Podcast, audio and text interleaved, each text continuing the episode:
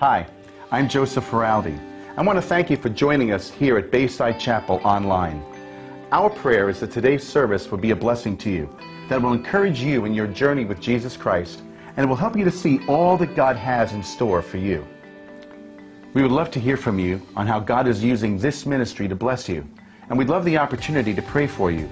Just send us an email at amen at baysidechapel.org. Remember that you can stay in touch with us at any time. Just visit the App Store and search for our app at Bayside Chapel of NJ. Also, if God is using this ministry to bless you, we'd like to give you the opportunity to partner with us financially. Simply go online to baysidechapel.org or use the Bayside Chapel app and choose whatever option works best for you. Enjoy today's message. Have you ever received a Christmas gift that was packaged in a surprising way? I'm reminded of the Christmas classic, The Christmas Story, and the time in the movie where the old man Parker, Ralphie, and Randy's dad received a Christmas gift that would become iconic at best. It was that large wooden crate marked fragile, or how the old man would say it, fragile, must be Italian. Inside that crate would be a gift that no one, especially Ralphie and Randy's mom, would ever forget. That classic lamp of sorts of a woman's leg. And of everything in that movie, one of the most iconic props was this leg lamp. In fact, it became so popular that it was used by some as a costume, or it was added to Christmas nutcrackers, or my favorite, it was built as a 40 foot replica in the center of town in a small town in Oklahoma this year. I'm sure it was surprising to see what was pulled out of that crate and the reaction of the entire family.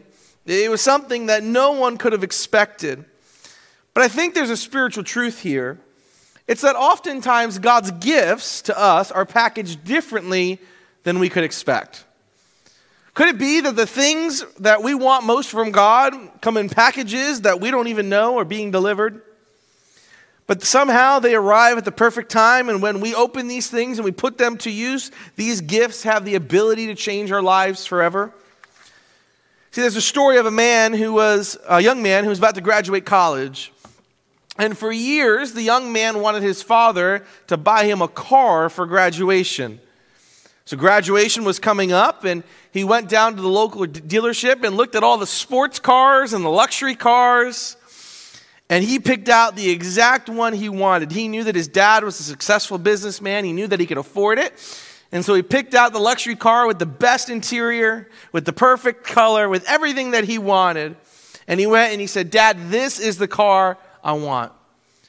And so graduation approaches, and his dad tells him to come into his office, that he has a gift for him, and he sits him down, he presents him with a box. And in that box, he opens it up and he sees a Bible with his name written on it. The son became upset he yelled at his father. He said, With all that money you have, this is all you get me a lousy old Bible. And he stands up out of the chair and he storms out of the house. And he never came back. Years went by. The young man grew up. He got a successful job. He started a family. And he would often think about his dad.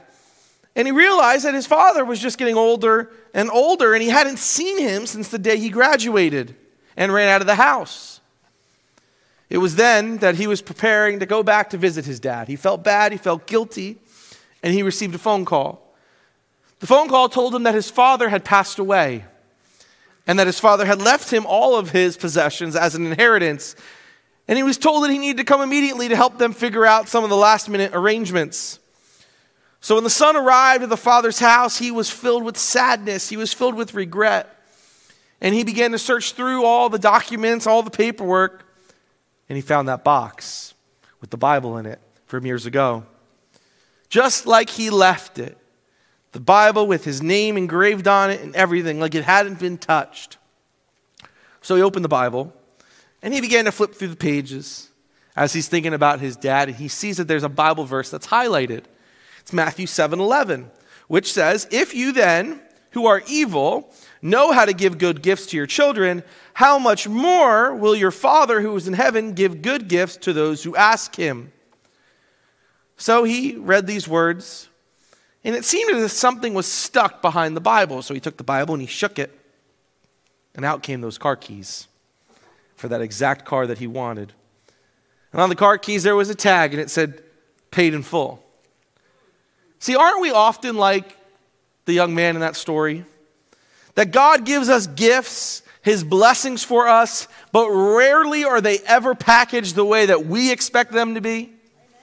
See, as we begin to understand just how gracious and generous God is, we start to see how much greater his gifts are than anything we could ever ask or imagine. Romans 8:32 says this, and this is our main text for today. It says, "He who did not spare his own son, but gave him up for us, how will he not also with him graciously give us all things?" So, during this series, we've looked at the gifts of Christmas, and we've looked at a bunch of different things that God gives us as a gift through Jesus. The first week was, that the, was the gift of God's Son, that Jesus was sent, crucified for our sins, risen from the grave, promising us a new life. We learned about the gift of salvation, the ability to receive Jesus and experience eternal life with God. We learned about the gift of righteousness, the ability to walk out our salvation and uh, live a life that honors God. We talked about the gift of eternal life, the hope that heaven is our home, that we don't need to fear trials or tribulations in this world because we have an eternity to look forward to. And today, to conclude our series, we will discover the gift of God's provision. The gift of God's provision. So in our text, Paul writes that God has graciously given us all things. I want us to focus just in a moment for that word graciously. Grace means unmerited favor. It's a very easy thing to remember. Grace equals unmerited favor. That is favor that is given to you by God that you did not earn and that you do not deserve. And so Paul begins by talking about these gifts from God as something that is not earned by us and is not something that we deserve. They aren't something that we get because we're good Christians or because we attend church. It's not something that is a result of our behavior or our involvement in ministry. The things given to us by God are given to us graciously, meaning they're given to us because God is good, not us. It's not given to us because of us, it's given to us in spite of us because of who God is. God is Jehovah Jireh, which means God is the God that provides. And so he who did not spare his own son but gave him up for us all, how will he not also with him graciously give us all things? Not only would God give you Jesus, give up his son for you, which, by the way, is plenty. that, is, that is great, God. Thank you for that. But he graciously gives you everything else you need.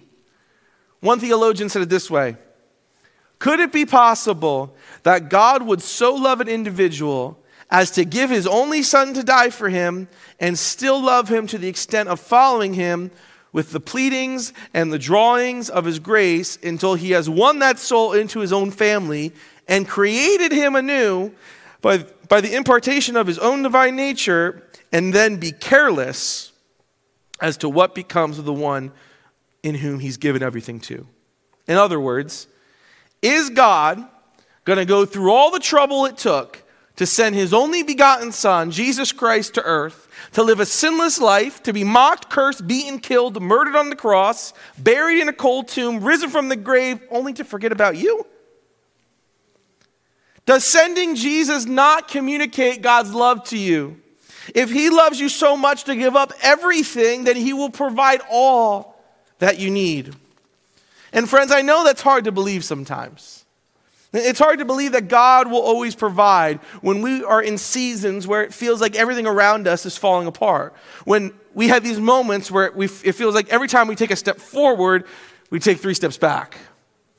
But the beauty of a relationship with God is that we can believe with full assurance that God will provide for us for all things, and He does that by three more gifts that I want to talk to you about this morning.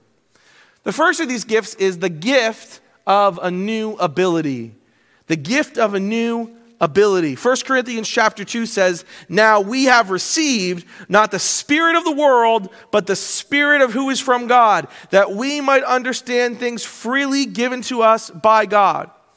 And so when you become a believer in Jesus, when you place your faith in Jesus Christ as Lord and Savior, the Holy Spirit indwells the life of a believer. That means if you've repented from your sins and received Jesus as your Lord and Savior, then the same Spirit that rose Jesus from the grave indwells you, lives within you. But sometimes when people say the Holy Spirit, people get a little nervous. They think about the televangelist on TV and people falling over. They think about the way the Holy Spirit has been abused and mistaught in churches. But John 14, 6 says that the Holy Spirit is our helper our comforter who is with us forever. Now, first and foremost, the Holy Spirit is the third person of the Trinity the Father, Son, and Holy Spirit. The Holy Spirit is God's power. I love this, though, that the Holy Spirit cannot be claimed as a mark of an elite. The gospel of Jesus Christ includes the message that the Holy Spirit has been poured out on all flesh. So the Holy Spirit is not just for super Christians. Every person who places their faith in Jesus Christ receives the indwelling power of the Holy Spirit. And these abilities are what we have through Christ, and they are called the fruits of the Spirit. These things ought to be evident in the life of the believer if the Holy Spirit is active and working in their life. So many of us, if we know anything about the Holy Spirit, we like to focus on the gifts of the Holy Spirit. But if you claim to have the gifts of the Holy Spirit, but you don't have the fruit of the Holy Spirit, then you're not doing it right.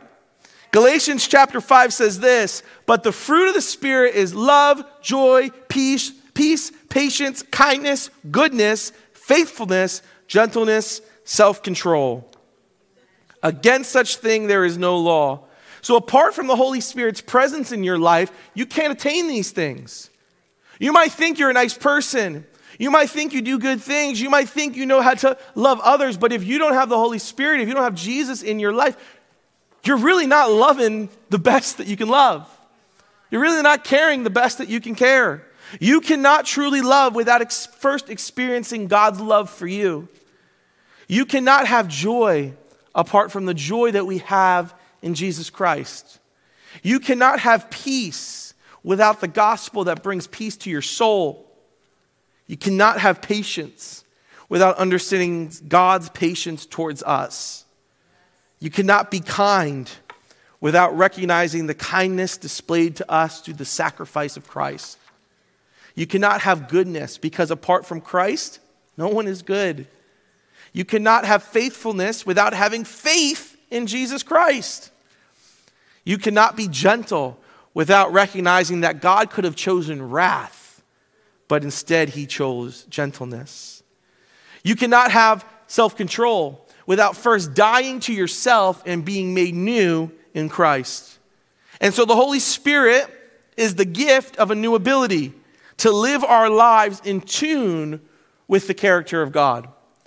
And when we go through trial or tribulation, when crisis or chaos hits our lives, we can quickly discover if we're using these gifts. Imagine for a second that you're holding a cup of coffee. Some of you guys are this morning, which is great. But imagine for a moment that you're holding a cup of coffee and someone bumps into you, causing you to spill what's in that coffee cup. You didn't spill tea if you had coffee in the cup. You didn't spill soda or water if you had coffee in the cup. You spilled coffee because coffee is what was in the cup. Make sense? If you had tea in your cup, you would have spilled tea. The point is, whatever is inside of your cup is what will spill out if it's bumped or shaken. We, someone said hello. You see, we are each a vessel. And not unlike the cup, listen, looking from the outside, it's just a cup.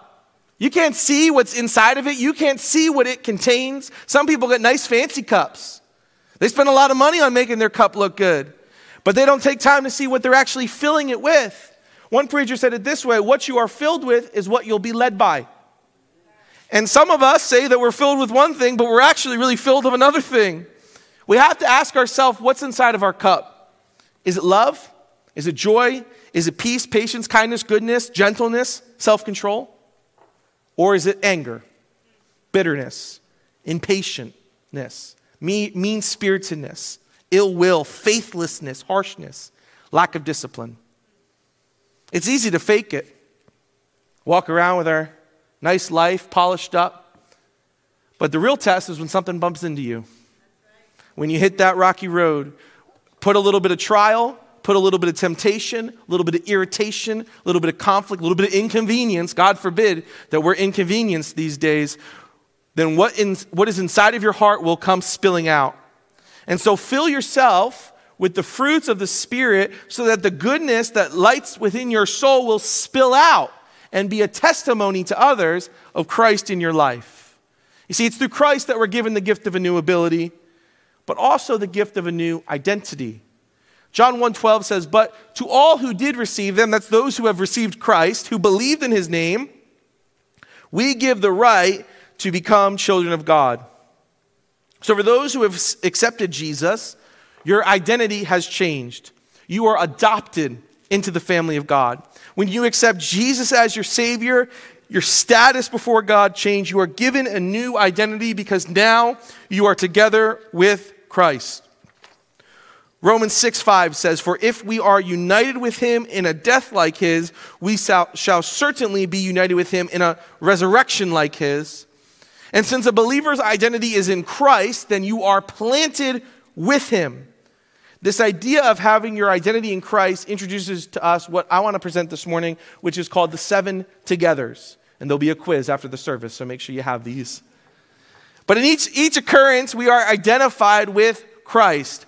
So if you ask yourself, or maybe the devil likes to give you a lie in your head that your identity isn't in Christ, remind yourself of these seven things from Scripture. The first is that we are planted together in death. This brings us back to the verse I just read, Romans 6 5. Paul says, If we are united with him in death, we shall be united with him in a resurrection. So we are planted together in death with Jesus. We are united with Jesus in death. Our old self has died. We're crucified on the cross with Jesus. And when we become believers, we let go of our old self. Our old self dies. The second thing, we are made alive together. Ephesians 2 5. Even when we were dead in our trespasses, made us alive together with Christ by grace, unmerited favor, you have been saved. We died with Christ, we rise with Christ. When Jesus rose from the dead, he defeated death, giving us new life. Third, we are raised together. Ephesians chapter 2, verse 6, and raised up, up with him. Not only have you been raised spiritually, but you have been brought up to a new position, seated with Christ in heaven. Number four, set together. It's the second part of that verse, Ephesians 2 6, and seated us with him in the heavenly places in Christ Jesus. So we are seated in Christ. The moment you're saved, your status before God changes and you continue your life in a new position, seated in Christ in heaven. Your standing before God has changed. And as a result of that, number five, we are workmen together. 1 Corinthians chapter 3, verse 9, for we are God's fellow workers. You are God's field, God's building. As Christians, we are co laborers with Christ as the body of Christ, which we are adopted into, right? We're adopted into the family of God. As a result of our new identity, we are now workmen in this world. It changes the way that we live. We are saved from sin. We're not saved from sin for ourselves. I don't just get saved and that's it. We are saved from sin for God. So I go from living a life for sin to living a life for God. God, I'm yours. You gave me a new life. I'm going to live it for you. We are workmen together with him. Number six, live together with him. 1 Thessalonians chapter 5 says, For God has not destined us for wrath, but to obtain salvation through our Lord Jesus Christ, who died for us, so that whatever we are, whenever we are awake or asleep, we might live with him. We live with God because his presence is within us. We don't have to go through this life alone. The Holy Spirit isn't only present during specific moments when the lights are right and the bass is loud. The Holy Spirit is present every single, single moment of every single day. The hotline to heaven is not only available during normal business hours, okay? Any moment you're in, no matter what the situation is, no matter how sad you feel, how happy you feel, no matter how many people are around, or if you're all alone, you can call on the name of Jesus and He is faithful to pick up every single time.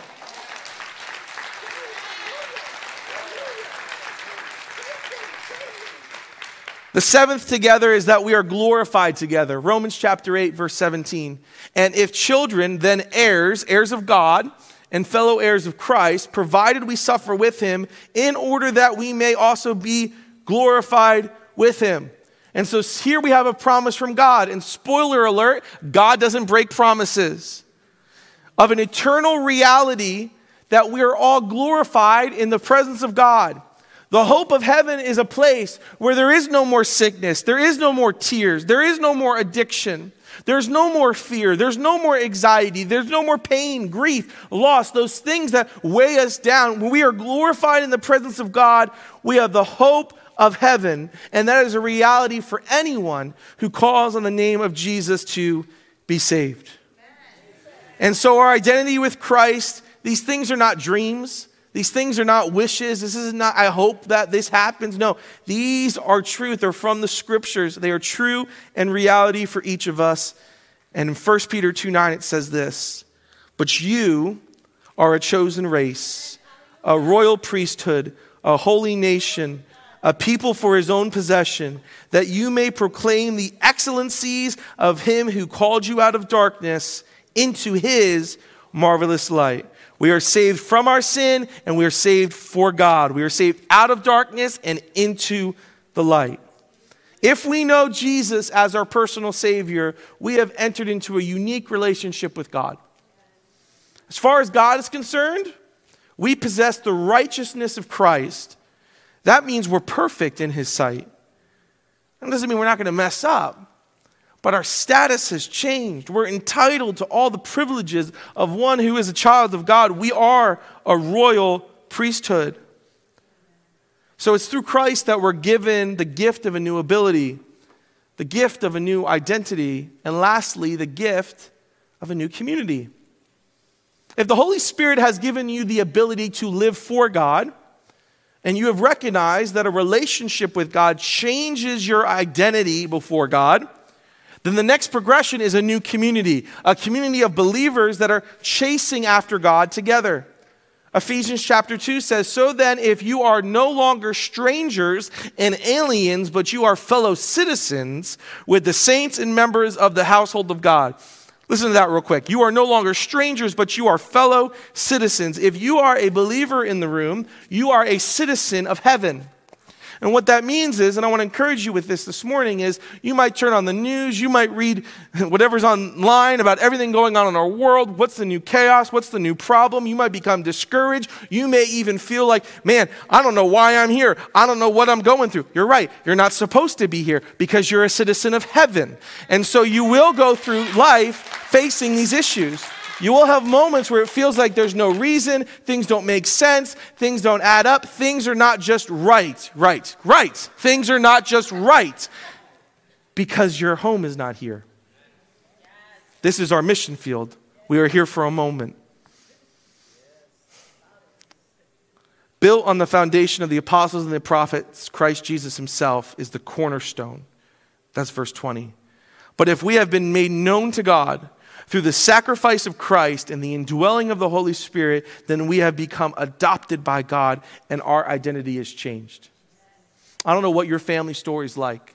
I didn't share this first service, and God just laid it on my heart this morning. I don't know what your family structure is like. I don't know if you knew both your parents. I don't know if you grew up with parents, without parents. Maybe you got to experience the wondrous work of adoption.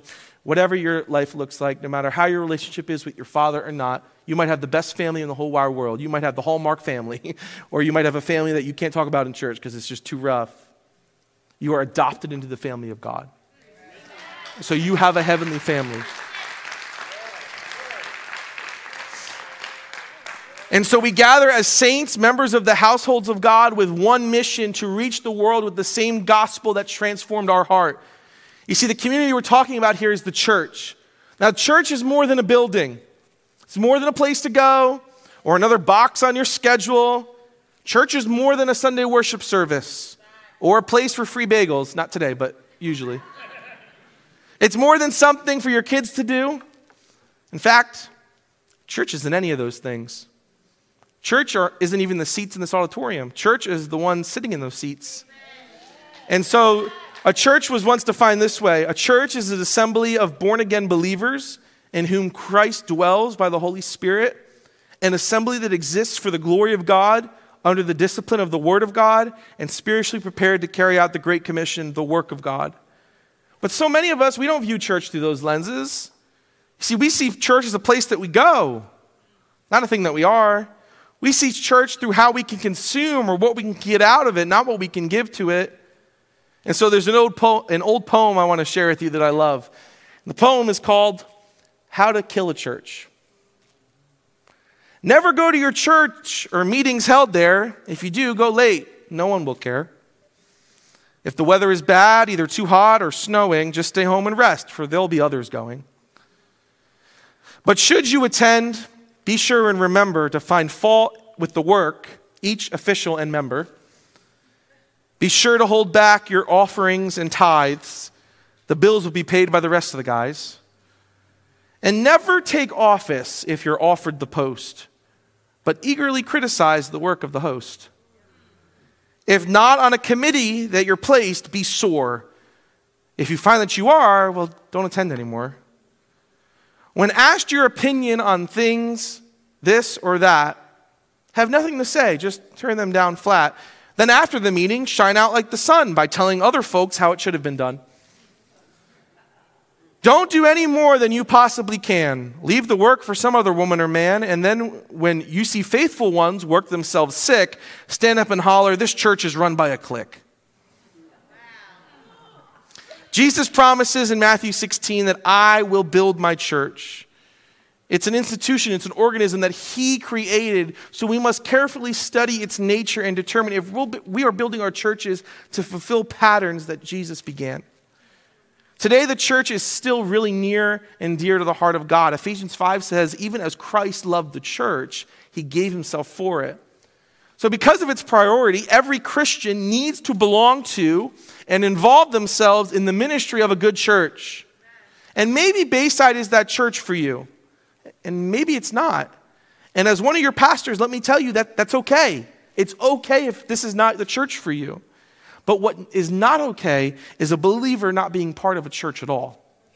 You see, there's a movement amongst Christians in Christian culture that church involvement is an optional thing for the believer. Now, will you go to hell if you don't go to church? No. But you might be lonely. You might struggle more. You may find yourself not growing and not connected.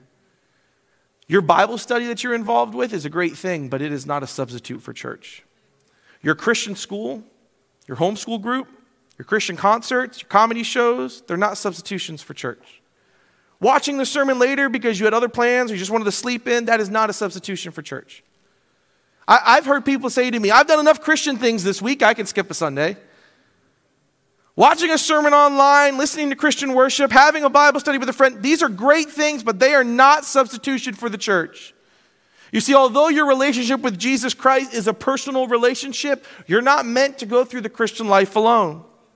Remember that the church, the community of believers, is a gift from God. And so I want you to walk into church e- each week as if it's a gift don't come in saying, oh, I have to be here again, but wow, I get to be here. Don't come in saying, do we have to go to church? But say, I can't wait to go to church. Don't come in wondering, am I going to learn anything this week? But come in saying, God, I want you to show me who you are this week. That changes everything. Now remember, the church is a huddle. This is where we come and we gather, we strategize, we equip, the game, that's played during the week. That's when we walk out of these doors. That's when we go back to our schools, our jobs, our families, our friends. This is the huddle. This is where we come to get recharged. This is where we come for the battle plans, the gameplay, the, the, the correction, the help that we need.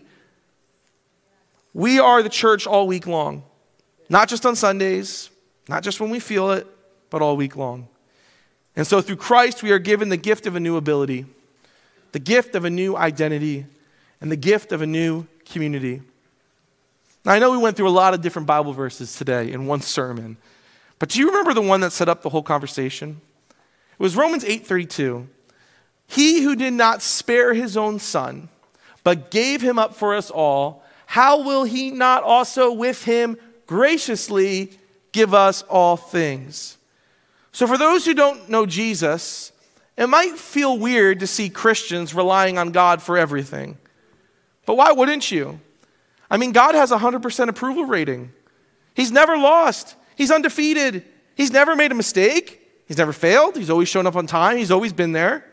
And so, if God can provide for us Jesus, then why can't He provide for all your other needs? If God could give us the Holy Spirit, a new identity, and a church community to share life with, then why can't we trust Him to handle our other needs? Is it because there's an enemy? Is it because there's an opposition? Is it because there's a constant war for our attention and our soul? See, we recognize that there's a battle that's not flesh and bone, that there's a spiritual battle going on.